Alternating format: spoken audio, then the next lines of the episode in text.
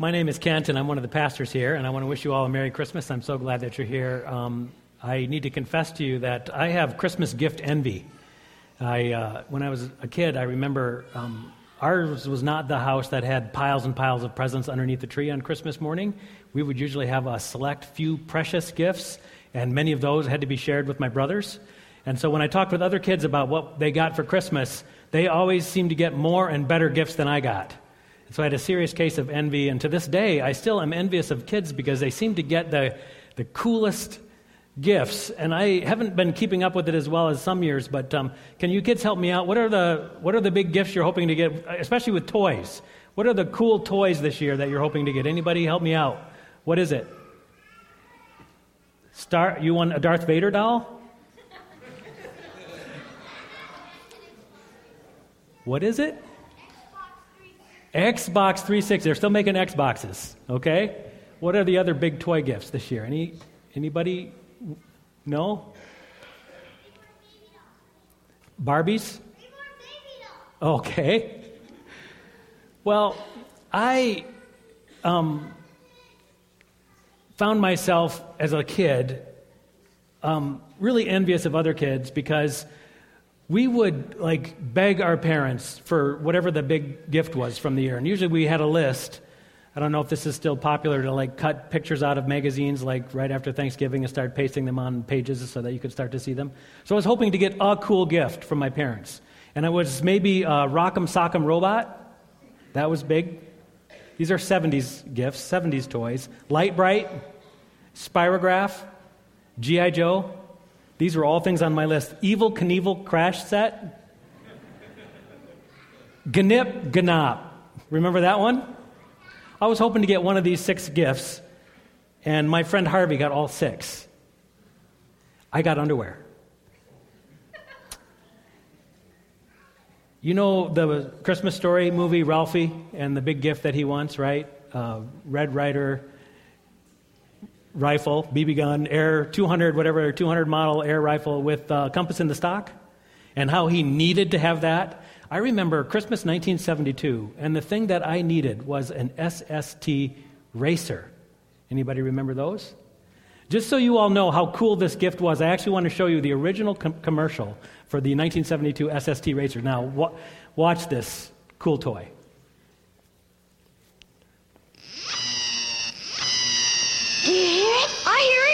Here it comes, the howl of power from Sonic Sound. Now, when you pull that T-stick, those SSP racers howl with power. Take that action. Crush them. Smash them. New SSPs with Sonic Sound. Super Stalker. King Cobra. Detonator. Kenner's SSP racers for 72 now with Sonic Sound. Each sold separate. I've got a new SSP. Survive! Okay, let them go. Some of the great SSP racers for 72. Scorpion. Hustlin' Hoss. And there goes Deuces Wild. And Ramjet. Dig the SSPs for 1972. All with the new howl of power of Sonic Sound. SSP Scorpion. Hustlin' Horse. Deuces Wild. And Ramjet. By Kenner. Each sold... Is that the coolest toy ever? SSP race with sonic sound. These are like so awesome. So I made it very clear to my parents that if they wanted to be good parents and they wanted to do the right thing, that if they loved me, they would get me a Sonic Racer. Not just any Sonic Racer. I wanted um, the Ramjet. I think I got a picture of that one. The Ramjet. Isn't that the coolest toy you've ever? By Kenner with Sonic Sound. So I set them up pretty well to say that if they really were going to do the right thing, I was going to get that. And um, I knew that this gift would become a prized possession for me, and that it would give me great joy, and that it would sustain me through the year 1973. Because as you know, many of you, being 10 and a half is hard, and it was going to be a hard year. I needed a toy like this in order to get through. I did not get a Ramjet for Christmas in 1972. I got a picture of what I got. This is what I got.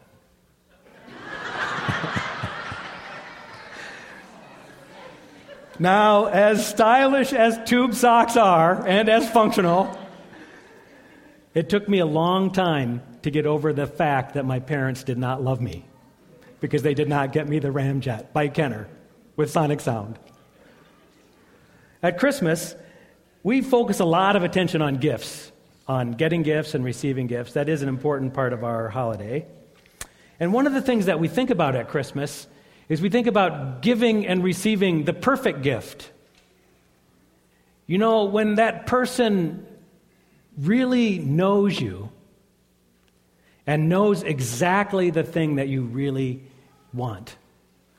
That's what I think of as that perfect gift. And we spend a lot of, uh, invest a lot of energy in trying to like identify that. So here's the really good news of the Christmas story God gave us the perfect gift. The God who knows us best gave us a gift that not only brings joy, but it also is a gift that sustains us because we sometimes live in a world that can be cold and hard, that there's trials and troubles and tragedies that sometimes come into this world, and we need something to sustain us. God's perfect gift sustains us with hope no matter what else is going on in your life. Now, I want to refresh your memory by listening to this gift described again in Luke chapter 2. And there were shepherds living out in the fields nearby, keeping watch over their flocks at night. And an angel of the Lord appeared to them, and the glory of the Lord shone all around them, and they were terrified. But the angel said to them, Do not be afraid. I bring you good news that will cause great joy for all people. Today, in the town of David, a Savior has been born to you. He is Christ the Lord. And this will be a sign you will find a baby wrapped in cloths and lying in a manger. Suddenly, a great company of the heavenly host appeared with the angel, praising God and saying, Glory to God in the highest, and on earth peace to those on whom his favor rests. And when the angels had left them and gone back into heaven, the shepherds said to one another, Let's go to Bethlehem and see this thing that has happened, which the Lord has told us about. So they hurried off, and they found Mary and Joseph and the baby lying in a manger. Good news. Here's a gift we really need a Savior has been born. And if a Savior has been born, then we have to wonder why do we need a Savior? What exactly does this Savior save us from? So I want you to think for just a moment about the people of God living in this day people like Mary and Joseph, people like the shepherds, they have for generations and generations and generations been waiting for a Savior. They did not know the name of the one who would be that Savior, and they did not know when that Savior would come. They actually didn't know very many details about how this Savior was going to be delivered into the world, but they knew that God promised a Savior is coming. Now, you see, at the core of what it meant for those people of God to be the people of God in that day, at the very core of who they were as people, they were people of hope. They were people who had heard God's promises and believed them, and they were looking forward to the day when those promises would be fulfilled. They hoped that one day God would come and that He would establish a kingdom that would last forever. They hoped that one day justice would come in that kingdom and that justice would come into this world and flow like a mighty river. They hoped that one day God would fix all the things in this world that are broken. They hoped that all things that were wrong would be made right, that the hungry would be fed, that the blind would see, that the lame would dance, that the sinner would be forgiven, that those who are grieving would be comforted, that the prisoner would be set free, that the outcast would be welcomed. They hoped for a day with no more tears, no more pain, no more sorrow, no more trouble, trials, and tragedy. This is what they hoped for. And they had at, a, at the core of their being this hope because God promised one day there would be a Savior. They had hope, but these people of God also had trouble. And if you understand anything about their history, you understand that they experienced just about every way imaginable for sin to come into your life and ruin you. They understood darkness and living in darkness. They lived in a world that was difficult. They experienced oppression and slavery. They experienced wars as nations rose up against nations. They experienced relationships broken and shattered as brothers fought against brothers, husbands against wives, friends against friends. They experienced pain and sadness and hunger and blindness and loneliness and discouragement. They discouraged darkness. They experienced darkness. And when these hardships and troubles come, they wondered Will God save us? Will God keep his promises? Is God really going to send a Savior someday? And even though the people of God have not heard from God, now at this time, at the time of Mary and Joseph, they haven't heard from God for over 400 years. There's been no new promises, no new prophets, no angels, no one showed up with a message from God. And yet they still hold tightly to this hope that is at the core of who they are. That God promised, one day I will send a Savior. I wonder if they ever caught a glimpse of this when they visited the temple. You know, this was their kind of religious expression in that day. They would go to the temple seeking forgiveness, and they would bring their sacrifices along, offer them to the priests. And the temple was, in my mind, kind of a madhouse.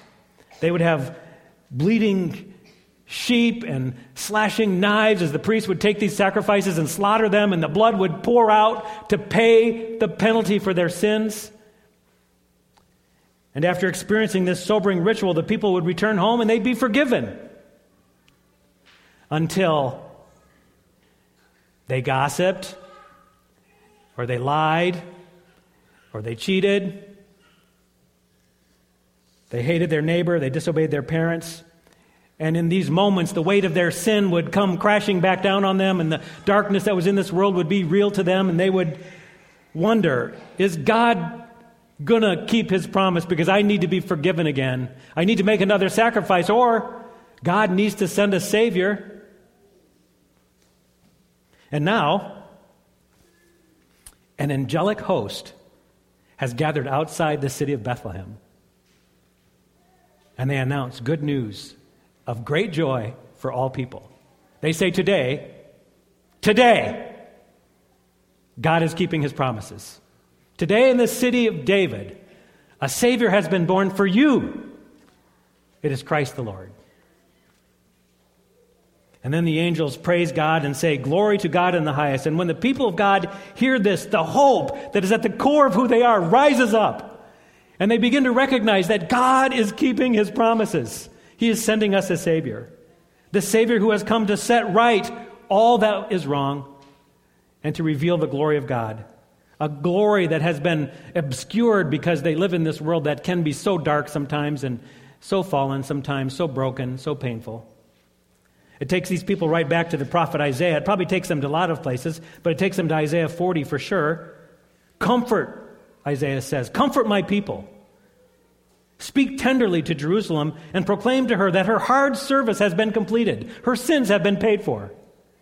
Prepare the way for the Lord. Make straight in the desert a highway for our God. Every valley shall be raised up, and every mountain and hill made low. The rough ground shall become level, and the rugged places plain, and the glory of the Lord will be revealed to them. For the mouth of the Lord has promised this. The angel appears, and it's as though the glory of God has filled the sky around Bethlehem. They see a glimpse of this glory beyond comprehension. But there's even more that comes with this gift. The Bible says, In the beginning was the Word, and the Word was with God, and the Word was God. He was with God in the beginning, and through him all things were made. Without him nothing was made that has been made. In him was life, and that life was the light of all people. And that light shines in the darkness, and the darkness has not overcome it. The true light that gives light to everyone is coming into the world, and the Word became flesh and made his dwelling among us, and we have seen his glory. The glory of God the Father, the one and only Son who came from the Father, full of grace and truth. Word made flesh, God dwelling with us, the glory of God revealed in a baby, in a manger. All the fullness of God, the exact representation of God the Lamb of God, the glory of God, in a baby in a manger. But there's so much more than that. Through this baby, the glory of the Lord is going to come, and these people with hope at the core of who they are say, one day that glory is going to fill the whole earth. They go back to passages like Habakkuk 2.14. The earth will be filled with the knowledge of the glory of God, just as the waters cover the seas. God's glory throughout this whole world. This is the hope that's at the core of them. But there's even more than that. One day, we picture this gathering of God's people coming together to worship Him in all of His glory, coming around His throne. And when they do, they come to the throne, and there on the throne is the Lamb of God who takes away the sin of the world. And everyone is crying, Holy, holy, holy, and the glory of God fills the place. So that we get this description of this holy city, New Jerusalem, coming down from heaven. And it will shine with the glory of God, and its brilliance will be like that of a precious jewel. And there will be no temple in that city because the Lord God will be the light of that temple. The city does not need the sun or the moon to shine on it, for the glory of God gives its light, and the Lamb is the lamp, bringing glory to all of God's people. And all nations will be drawn to the splendor of it, and the glory of the nations will be brought into it, and nothing impure will ever enter it. Enter into it. The glory of God fills all creation heaven and earth. But there's even more than that. One day, that glory that fills heaven and earth will be revealed in us. On that day when there'll be no more tears and no more sorrow and no more pain, no more sin or suffering or tragedy, on that day, we will be made just like Jesus. And the glory of God will fill us. I think this is why the Bible says, I consider that our present sufferings are not worth comparing to the glory that will be revealed in us one day. And the sign of that glory? A baby in a manger. God knew exactly what we needed, and He gave it to us. A Savior who restores all things to glory, including us. The perfect gift.